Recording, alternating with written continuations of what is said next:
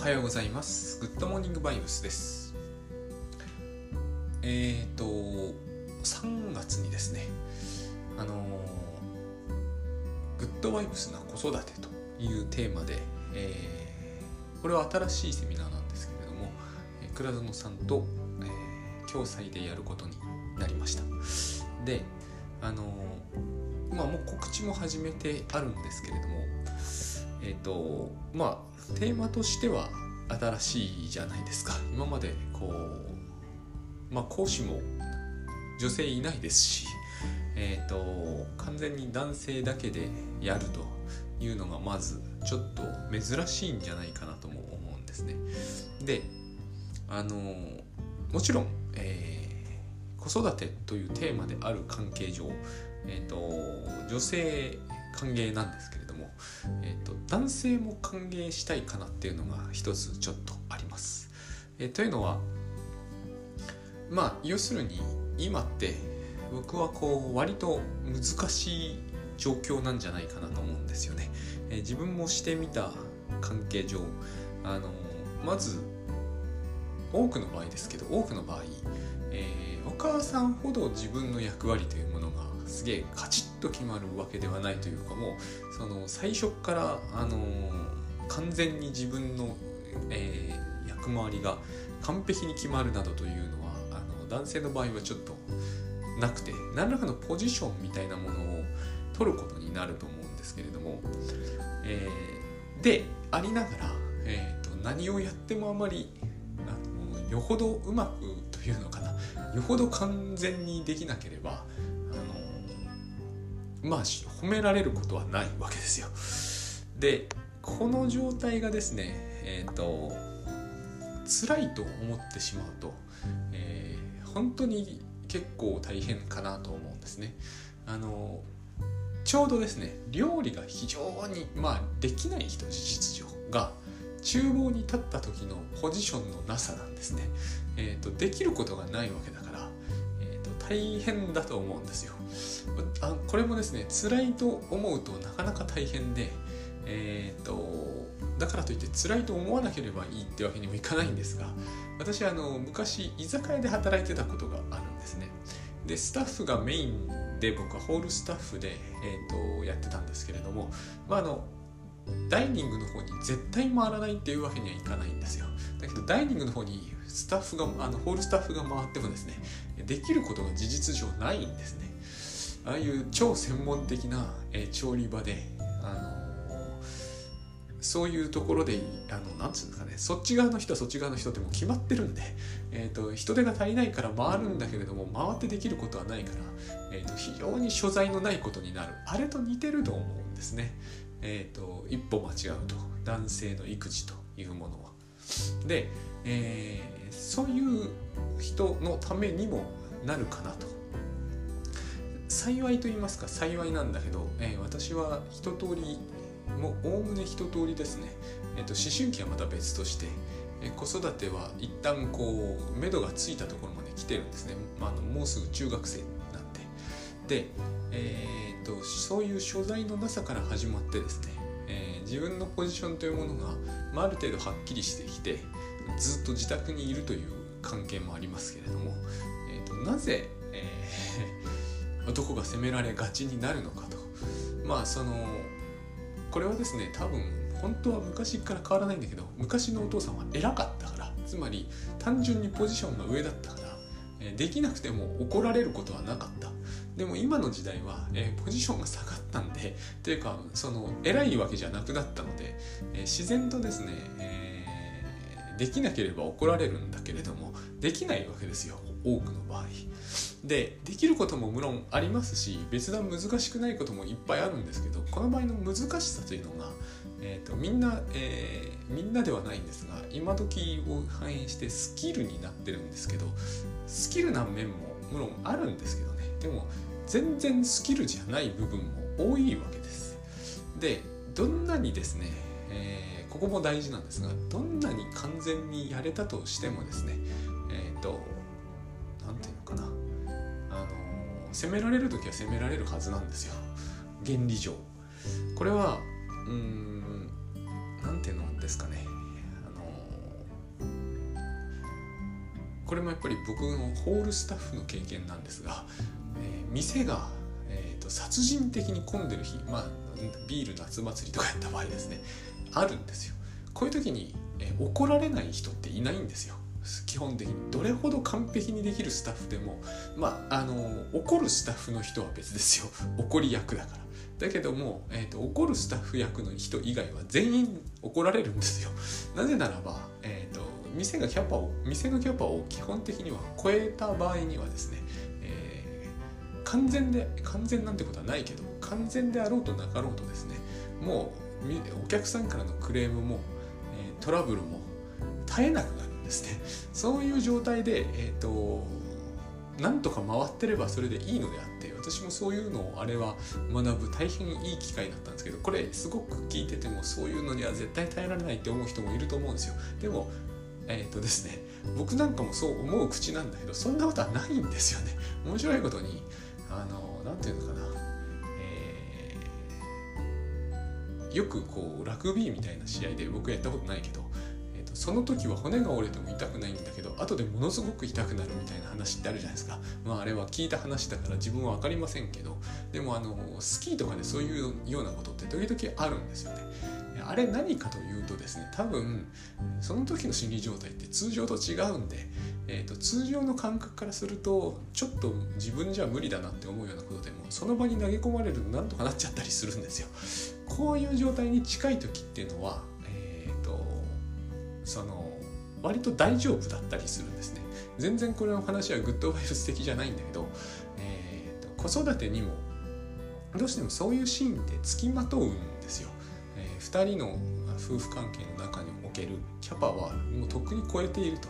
いう時にどっちがどういう原因でとか言い始めてもしょうがないんですよね。何らかの意味で不機嫌にはなるし、えーとずっとこうずっとと子供が機嫌よくというケースももしかしたらあるのかもしれないですがまあ普通は、えー、夜泣きとかしますよね。ちょっと今日夜泣きのことをですね考えたんですよ。で当日も夜泣きの話をテーマにしたいかなと思う少し思ってるんですけれども、まあ、まだ1ヶ月ぐらいあるから分かりませんけどね。えっ、ー、とあの夜泣きというのが僕はやっぱり、えーとどんなに仲がいい関係であったとしてもそもそもどんな子でも普通夜泣きはしますからね。あのもちろん全然しない子っていうのももしかするといるのかもしれません。ただそれは、えー、まあ普通はそのことに期待したり、えー、夜泣きをしないように育てようとかはありえないので夜泣きとかはするんですよ。で、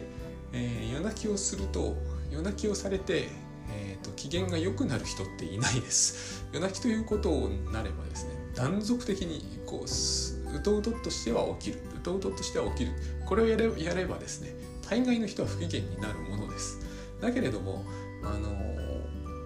何て言うんですかねこれも。その辛いんですけれどもあのここでですね、えー、通常言われているような、えーと問題が必然的に起きなくてもいいわけですよ。えーと、夫は一生干されるとか 一生冷たくされるとかそういうことは別に必然性はないんですね。えーと、ここにも強い強い意味付けがあるんです。で、えーと、もう一つですね夜泣きってのがこういろんな問題になるのはですね赤ちゃんの立場にしてみるとあそこはすごい、えー、といい例だと思うんですけど赤ちゃんのにしてみると親は夜泣きという状況で必ず失敗しなければいけないんですよ。すいません、えーと、この必ず失敗するっていうのが本当にこれは先に知っておいたらよかったなと思うんですけどこれを当日、えー、セミナーではどういうふうにお伝えすればいいのか考えておるわけでだから今実験的に喋ってるんですけどね、えーと、カウンセラーと、えー、クライアントつまり相談に来る人がに対してですねユニコットが言ったことですけど必ず分析か失敗しなければいけないっていう言い方をしてるんですね。あのというか多分僕が思うに必ず失敗するはずなんですよね。でこの失敗というのがすごく重要で失敗されてみた時に、えーと患者さんはどういうふうに自分が対応できるかというところが最終的には勝負どころの一つになってくると思うんですね。あの赤ちゃんっていうのはまさにそういうものをあの夜泣きを通じて学んでるんです。だから夜泣きがあるのかどうか知りませんが、えー、たまたまそういうあのたまたま夜泣きというものが進化の過程で入り込んだのかもしれませんが何といったってあの何ですかね、えーと、全ての動物が夜泣きするわけじゃないですからね。ただえっ、ー、となんで夜泣きするのかということはともかくとして夜泣きというものを、えーと、するということは親はミスってるわけですが、えーと毎晩毎晩ミスってるわけですよ。で何がミスなのかというと、えー、ここの番組ではよく言う、まあ、これも用語であって僕の言葉じゃないけどあのニードをニーズに切り替えることにニードに対する適切なニーズを与えられてないんですね。でこれは必然的に絶対起きることなんですなぜなら赤ちゃんは寝たくないわけだからでもそこを寝させるわけですねで眠くなるまで待てばいいじゃないかっていう言い方もあると思うんですけどそんなことは絶対できないはずなんですよ。だから、えーと、必ず眠くもないのにあなたは眠いという意味付けをされてしまうんですね。でそれは赤ちゃんにとって恐怖なので、えーと、泣くわけですよねきっと。多分私はそういうことなんじゃないかなって思うんです。えーと、水も欲しくないのに水を出されて水飲まされれば赤ちゃん泣きますよね。でこれは恐怖だと思うんですよ。でもこの種のことが起こらないと大変なことになってしまうんですよ。まあでもこの種のことは起きますから必ず。心配はいらないんですけどね。つまりえっ、ー、と満たしたいニードというものがあるんですよ。私たちには。しかし、えーと、それが適切なニーズに変わるかというとそんなことはないんですよ。そして適切なニーズっていうものは本当はないんですよね。私たちはお腹が空いてる時だってお腹だけが空いてるわけじゃないし、えーとお腹が空いてる時にじゃあ血糖値上げればいいということで、え点滴すればいいのかというとそれで満足する人はほとんどいないと思うんですね。つまりニードをニーズに変えるというのは不適切さが必ずそこに含まれなければおかしいんですよね。絶対に完璧には満たされない何かがあるはずな残るという、まあ、そういうようなことをウィニコットって人はすごくこう、えーと、独特の言い回しでしぶとくおっしゃってるんですがそういうことなんですよね。完璧に満たされるってことはありえない話であって完璧に満たされてしまったらここにまた独特の矛盾があると思うんですけど完璧に満たされてしまったら欲望を持つ必要ってなくなりますよね。欲望っていうのはラックですから、えーと、不足ですから、えーと、欲望を持つ必要がない赤ちゃんっていうのは多分、極めて危険な感じがするんです。ただ実際にそういうことはほぼ起こりません。あの夜泣きはしますよねやっぱりね。ななぜなら赤ちゃんは寝たくない、えー、暗いところは怖いですからね。だけどもこれを繰り返し繰り返し強引に意味付けされてるうちに眠いということをマスターするし寝ても大丈夫だという認識を持つに至るんですよね。ここが第一歩になると思うんですよ。いわゆる自立というもの。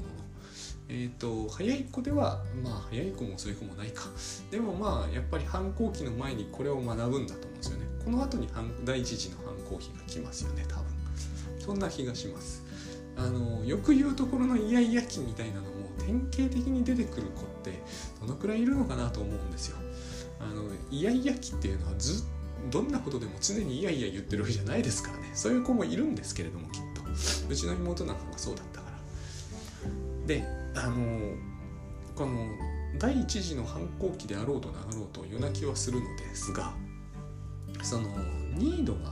ニーズにならないというか、えーと、そんなニーズはないのに、まあ、無理やり意味をつけられるというその間違った意味付けというのが、えーと、私たちのこの何つうんですかねその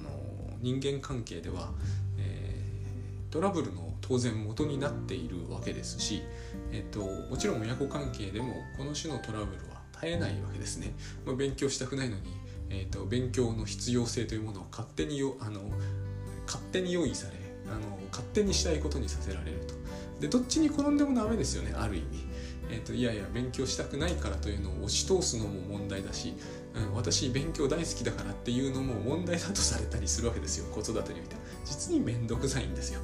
えーと、子供とは本来どうあるべきかっていうのを全ての人がなぜか持ってるために、えー、と意見が一致することがほぼないなって私はしょっちゅう思うんです。あらゆる人が異なることを言いますからそしてみんな自信満々ですからねどういうわけか。まあどういうわけかもこういうわけかもなくてみんな子供だったことの記憶があるから自信満々なんですよ。私はこうされて嫌だった。だからこうするべきではないっていう理屈をほとんど、えーと、人の数だけその正しさがあるぐらい、えーと、子育てに関する正しさっていうのは私ももう本当耳たこだなっていうぐらいあらゆる人がうちの子についての意見を申し述べていくわけですよ。一つ一つをこう私の中で消化してこれも多分一つの子育てなんだと思うんですけど消化をして基本的にはスルーすると。なぜかというと結局、えーと、無理だからなんですね。絶対に無理なんですよこれ。あのあらゆる矛盾した意見が必ず自信満々にしかも結構専門家だったりするというケースすら少なくない。それもですねえっ、ー、と単に人文的な子育て論なら全然いいんだけど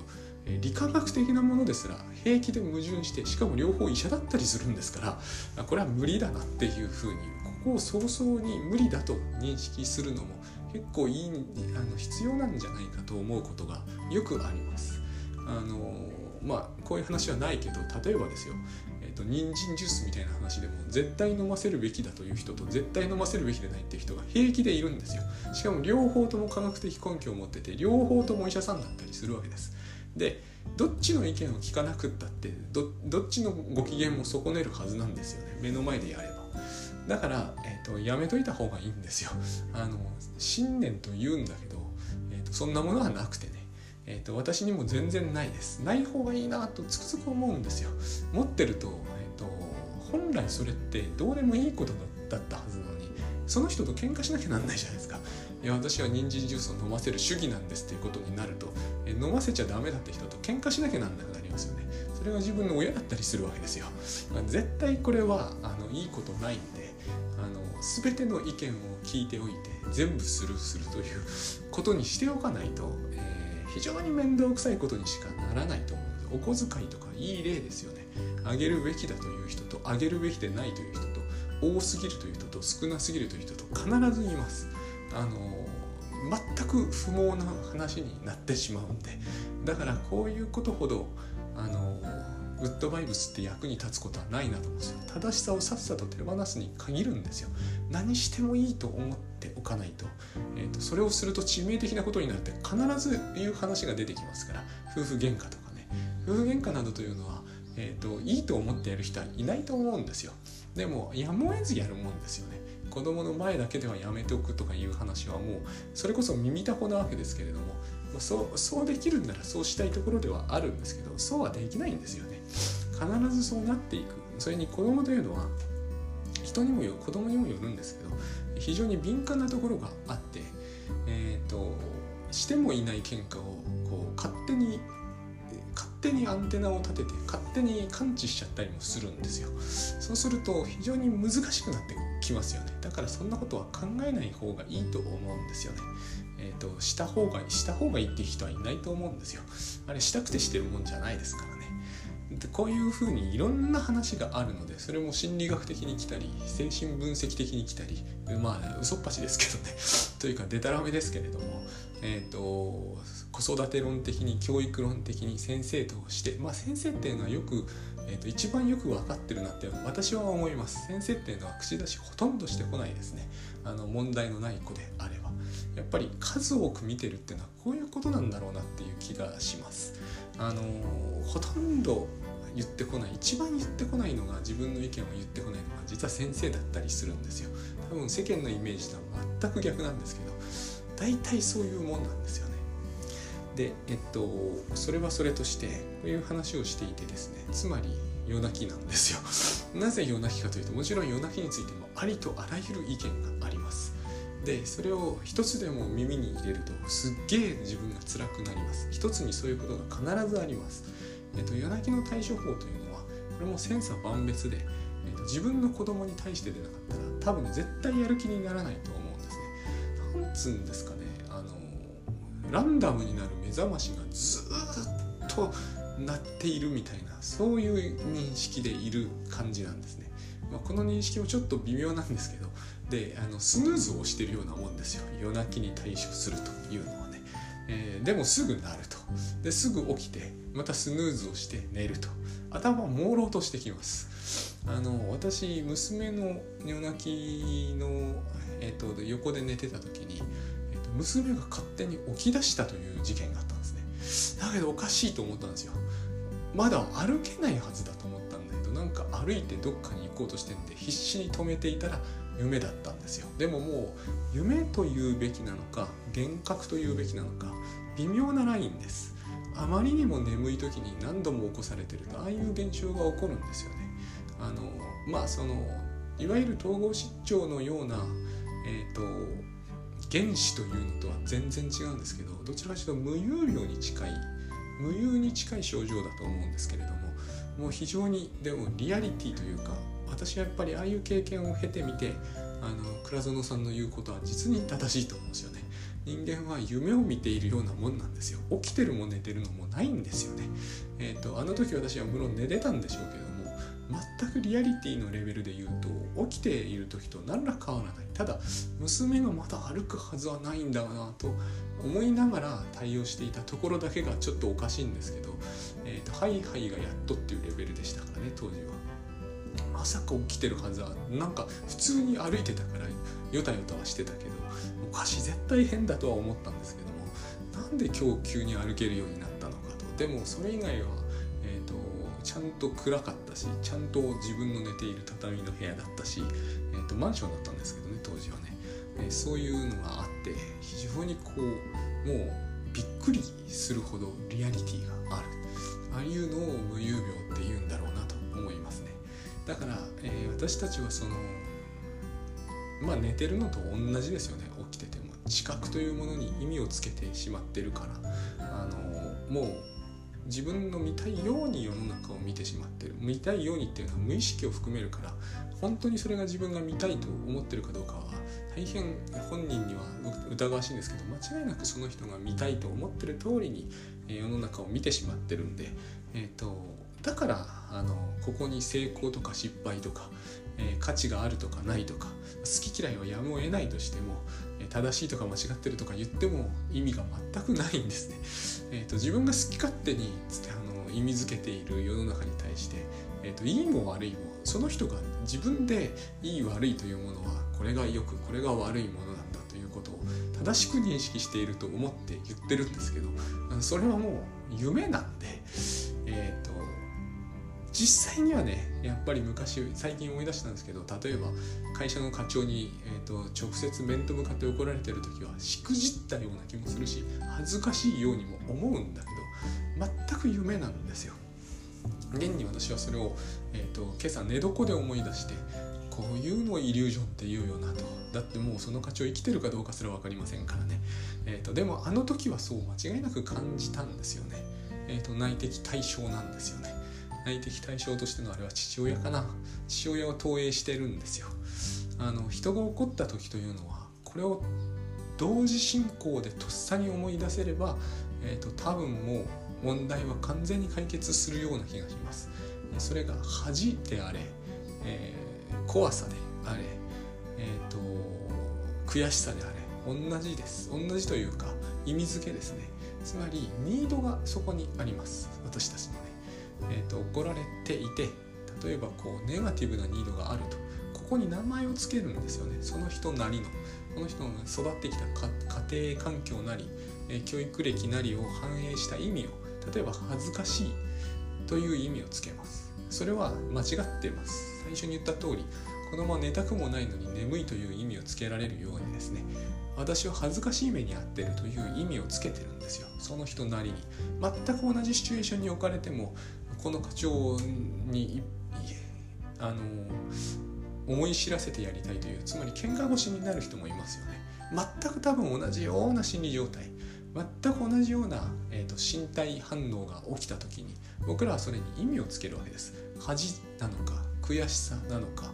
あるいは怖さなのか。えーと、あるいは、えー、会社を辞めたいなのか何でもいいんですよ。それらは全て間違ってるんだけれども、えー、自分はその意味付けというものにすっかり慣れてるんで眠くもない時だって眠いっていうことってあるじゃないですか。お腹本当は空いてないのにお腹が空いた何か食べたいって思うことありますよね。これは全ておおそらくは母親機能によって意味が間違ってつけられてるんですが僕らもその意味意味付けニードニーズに変えた時に間違ってるとは考えません。しかもそれをとりあえずそのニーズに従って行動しておけばなんか体調良くなったりしますからつまりここにあるんですよ。全部間違ってるのはダメです。そういう問題があのカウンセリングにはあります。そのお腹が全く空いてない赤ちゃんに繰り返し繰り返しミルクを飲ませてしまうというのは、えーと、少し前に問題になった話で、えーと、精神分析の人がしばしば書かれるんですけどああいう、え、常に間違った意味付けをするというのは全く違う問題がありますけれどもほとんどの場合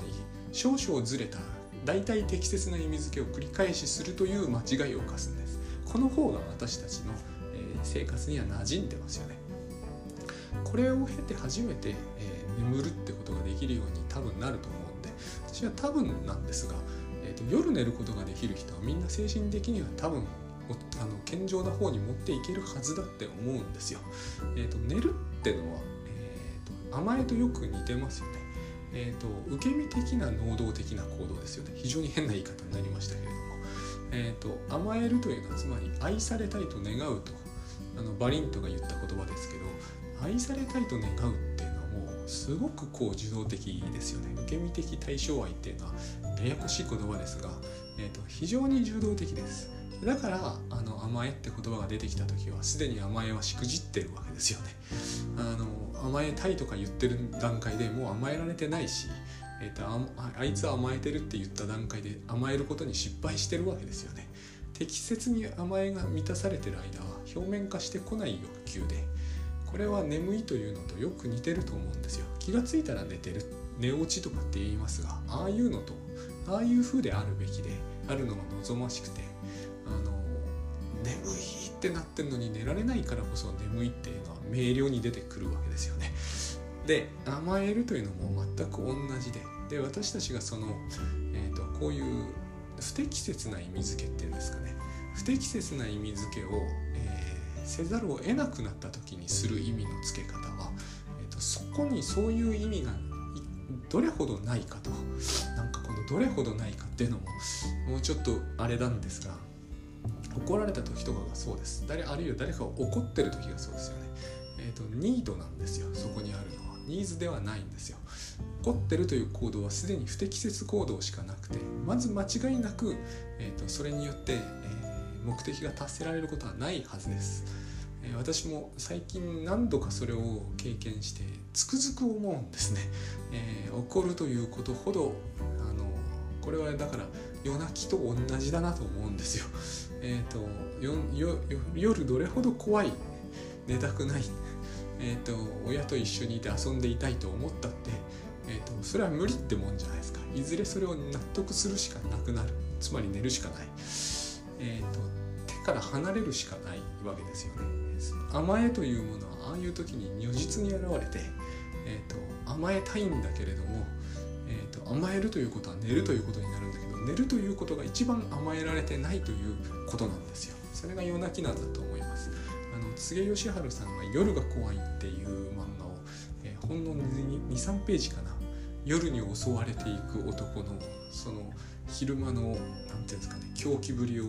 よく書かれている方方で、まあ、天才だなと思うと同時によしちょっと病んでんじゃないかなとこれが分かるというのはね多分あれが赤ちゃんが泣く理由なんでしょうね。それが絵に描かれてるんですがすごいなと思思いました。なるほどなと。なんかこう夜が襲ってくるんですよね。えっ、ー、と夜夜が来るなのか夜なんだったっけなそういうタイトルなんですよ、まあ、前衛的といえば前衛的なんだけれどもえっ、ー、と非常に考えさせられるというか、えー、みんなあれを経てきてるんですけれどもね。大人になってもああだということは辛いとは思うんですよ。えーと、大人になるとあれを違った解釈しかされなくなってしまいますから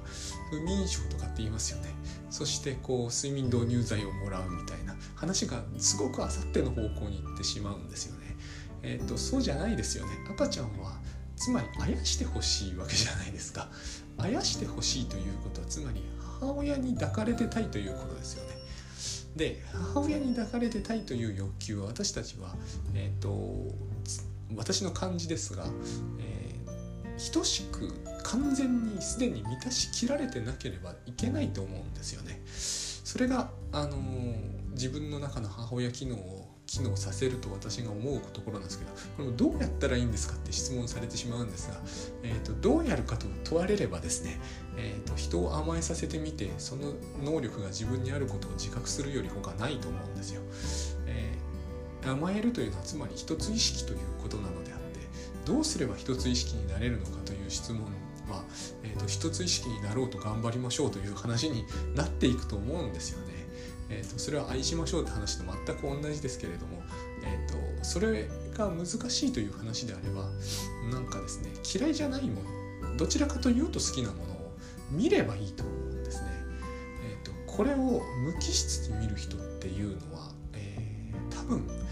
その対象に対してある程度恐怖感を抱くと思うんです。話が、えー、分かりにくいと思われると思うんですけど例えば私窓って好きなんですよ。これはおかしいですよ。えーと、窓というものが好きだ嫌いだの対象になってないつまり私は夢を見てるんです窓を見てるわけじゃないんですよ私は窓ってものが好きなんだけれども、えーと、つまりまずここで抽象化してるじゃないですか一つとりともこの世の中に窓というものはないですよ、えーと、ガラスの板であったり様々だったりします。透明だったり曇っていたり。それを全部窓と総称して平気でいるわけですよ。そして窓がしかも好きだとまで抜かすわけですよ。なぜか窓に意味をつけたんですよ私が。あのガラスの、えーと、外と内を仕切ってたり部屋と部屋を仕切ってたりするものをまあ外と内を仕切ってるものですね。これを窓と名付けたんですよね。しかも私はそれを好きだということにしちゃってるんですよ。つまり窓を愛しちゃってるわけですよ。これは意味付けですよ。完全に。で多分私の中の母親機能が機能してるんでしょう。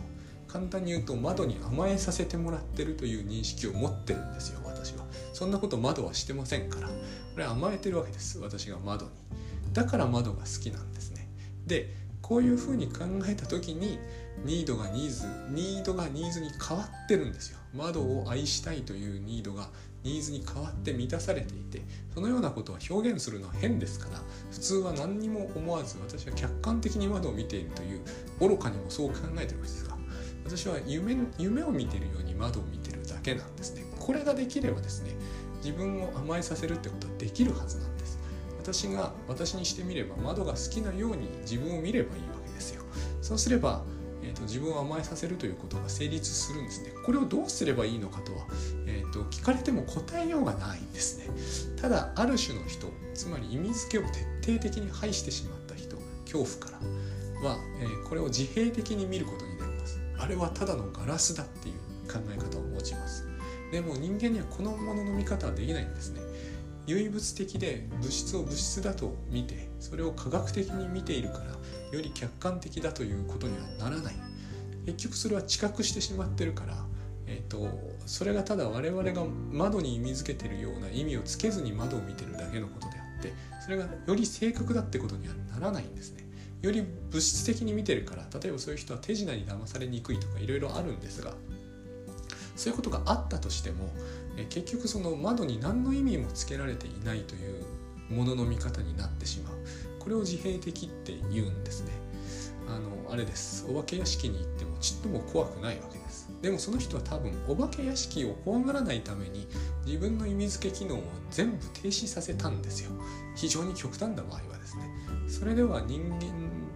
社会で生きていくのは不可能になっていくのでえーと、意味付けっていうのはしないわけにはいかない。特にポジティブな方は放っておくに限るんですね。問題はネガティブな方の意味付けですよね。ニードに無理やり意味をつけたニーズ。無理やりニーズに意味をつけニードに意味をつけてるわけです。だから夜が怖くなってあの柘さんの書いた夜みたいに夜が怪物で、えー、なんかこううねうねしたもので夜が全体的に人を襲ってくるというそういうこう恐怖の意味付けにとらわれるわけですね。これは自閉の逆ですね、えーと、そこまで我々は、えー、いちいち意味をつけないものに強烈な意味を与えるとああいう恐怖症が生まれるわけで、えー、多分私は人が怒ってる時というのはみんなあの状態に入るんだと思うんです。えーと、何らかの形でその人はお化け屋敷にいるような感じになって、えー、そしてプラスチックのお化けはものすごい恐ろしいものだと。でもそれは恐ろしいはずですよ。やっぱり。あの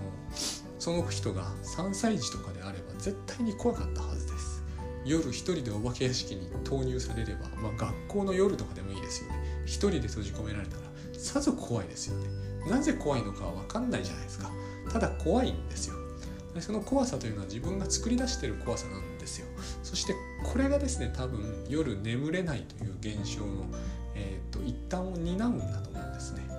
子供は泣くわけですよね。これを、えーと、どうこうしようっていうのはないと思うんです。私は。これをどうこうするのは、え、ナンセンスだと思います。夜は怖くないと何度言われようとあんまり意味がないですよね。怒っている人に向かってそれは怒るほど怖い話じゃないと。何度言っても大体聞いてくれない。自分もそうです。怒ってる時にこれは怒るほどのことではないというのはもう、1000回から1万回からもうもう100万回ぐらい自分に言ってますが、えー、自分が聞く耳持とうとしないんですよ。それぐらいこう何て言うんですかね損なわれるという恐怖感というものが根深くあってもちろんこれも、えーと親によって不適切に意味付けられた多分そういうことだと思うんですね、えー、先生かもしれませんし友達かもしれませんがいずれにしても不適切に意味付けられた。で意味付けっていうのは全部不適切なものなのである程度の不適切さを含むものなので、えーと、絶対に完璧な意味付けなどというものはありえないので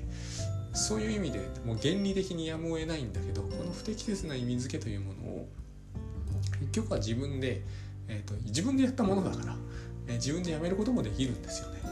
まあ、僕も何度も失敗しておりますが時々成功する。えーと、今朝も、えー、課長に怒られた時のシチュエーションに何の意味もつける必要が今やなくなっているということをああいうのならできるんですよ。半分夢を見ているのも間違いないですから寝床での話ですからねああいうのならできるんですよ。それに対して、えーとそれでも身体反応らしきものが発生しえーと、今日はそれを起きるのに役立てちゃったんですけど心拍数が若干にせよ高くなる本当にですね、あのー、人間っていうのはつくづくこう意味で生きてるなと意味を食べてるなっていう感じがしますね。そこに意もしない人を脳裏に描いて、えー、心臓の鼓動が速くなる。よく考えるとこれは大変不思議なことですよね。えっ、ー、と心拍が速くなるいかなる必然的な理由はないですね。でも間違いなく僕らが誰かに対して腹を立ててる時に起きているのはこういうことだと思うんですよね。要するにあのプラスチックのお化けが、えー、私たちの心臓を速くする。本当はそんなことはできるはずがないので私たち自身が能力を使って頑張ってイメージして、えー、速くするそのイメージが客観性を持っていると何て言うんですかねこれは客観性そんなものがあるはずがない客観性ですよね。あのうんまあもうやめておきますがあの昔私がマンションを買った時にゼロがいっぱい並んだでかい数字がボンと入ってきて、まあ、一時的に借りたからですね。それがボンと消えていく。あの感覚と似てます。お金というのはそういうものなんだと思うんですけれども、えーともうそこに僕はリアリティを感じられなかったんですよね。ドンと大きい数字が入ってドンと大きい数字が消えていく。そしてローンってものが発生するみたいなそういうのってなんかこうですねやっていくうちにリアリティ湧いていきますよ。でもそれまでリアリティが湧かないんですよね。そういうものにリアリティを与えているのは僕らの意味付けだと思うんですが、えーと、そういう能力を僕らは備えてるということだと思うんです。その時に、えーと身体反応が発生するのが、えーと、最もリアリティがある。間違いなく赤ちゃんの心拍数は上がってる。血圧も上がってる。本当に怖いんだっていうことを訴えてる。しかもにもかかわらず暗い中に放り出そうとする。放り出してるわけでは決してないけど放り出そうとしているからまあ親を恨むんでしょうね。